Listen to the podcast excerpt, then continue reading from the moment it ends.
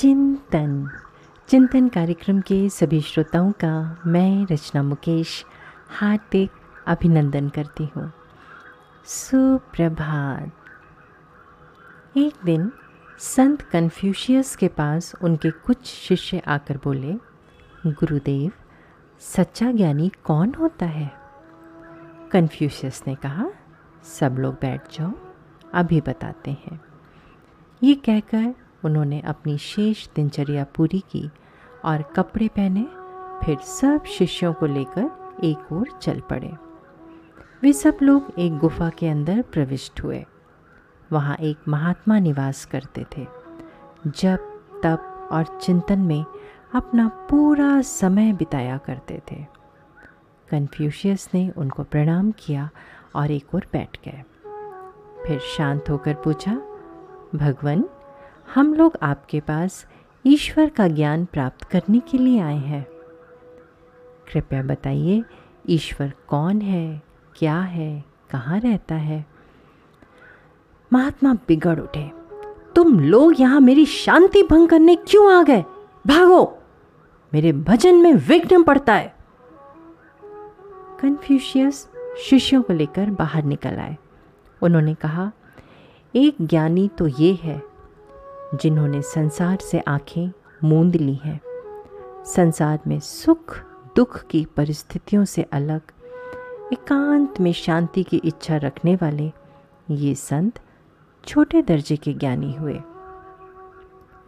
और अब वे गाँव में पहुँचे, जहाँ पर एक तेली कोल्हू चला रहा था। बैल की आँखें बंधी हुई थीं वो अपनी मस्त चाल में अपना दायरा ना मालूम कब से नाप रहा था और तेली कोल्हू पर बैठा कोई गीत गुनगुना रहा था। कन्फ्यूशस ने कहा, भाई, मैंने सुना है कि तुम ब्रह्म ज्ञानी हो। हमें भी थोड़ा ब्रह्म का उपदेश दीजिए। तेली ने हंसकर उत्तर दिया, भाई, ये बैल ही मेरा ब्रह्म, मेरा परमात्मा है। इसकी सेवा मैं करता हूँ ये मेरी सेवा करता है। बस हम दोनों सुखी हैं, सुख ही ब्रह्म है। गुरुदेव बाहर निकले और शिष्यों को संबोधित कर बोले, मध्यम ज्ञानी प्रबुद्ध गृहस्थ के रूप में ये तेली है, जिसके मन में ज्ञान प्राप्ति की आकांक्षा है। ये धीरे धीरे अपने लक्ष्य की ओर बढ़ रहा है। फिर वे और आगे बढ़े। उन्होंने अपने शिष्यों से कहा, संसार की खुली परिस्थितियों का अध्ययन करने से स्थिति का उतना अच्छा ज्ञान हो सकता है जितना कि पुस्तकों के पढ़ने अथवा महात्माओं के प्रवचन से नहीं हो सकता। पुस्तक तो एक व्यक्ति का दृष्टिकोण होती है। प्रवचन एक व्यक्ति की ज्ञान साधना का निष्कर्ष। इसलिए संसार को देखो। और ये पता लगाओ कि स्पष्टता कहाँ है और भ्रम कहाँ। जो निर्विकार और सही हो, उसे तुम्हारी बुद्धि अपने आप स्वीकार कर लेगी। फिर उसे अपने जीवन में धारण करने से कल्याण हो सकता है। इस तरह बातचीत करते हुए वे लोग एक बुढ़िया के दरवाजे पर रुके। कई लड़के बुढ़िया के आसपास शोरगुल कर रहे थे। बुढ़िया चरखा काट रही थी।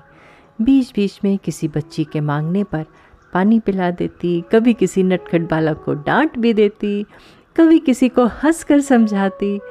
फिर बच्चे खेलने लगते तो वो भी अपना चरखा काटने में मग्न हो जाती। कन्फ्यूशियस जैसे ही वहाँ पहुँचे, सब लड़के भाग गए। उन्होंने पूछा माता जी कृपा करके ये बताइए कि क्या आपने ईश्वर देखा है? बुढ़िया मुस्कुराई और बोली हाँ हाँ बेटा, वो अभी यहीं खेल रहा था, आपको देखते ही भाग गया। हो निरर्थक शोरगुल, बच्चों का रूठना, मेरा मनाना, फिर हँसी विनोद, यही तो ईश्वर था जो तुम्हारे यहाँ आते ही चला गया। कन्फ्यूशियस शिष्यों को साथ लेकर घर लौट आए।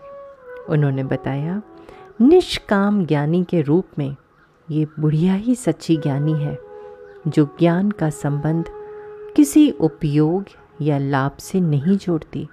उसे उन्मुक्त रखकर स्वयं भी उन्मुक्त भाव का अनुभव करती है।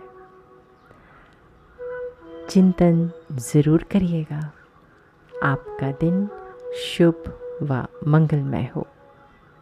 आज का ये प्रसंग हमें भेजा था नोएडा से श्रीमती रीता कक्कड़ जी ने।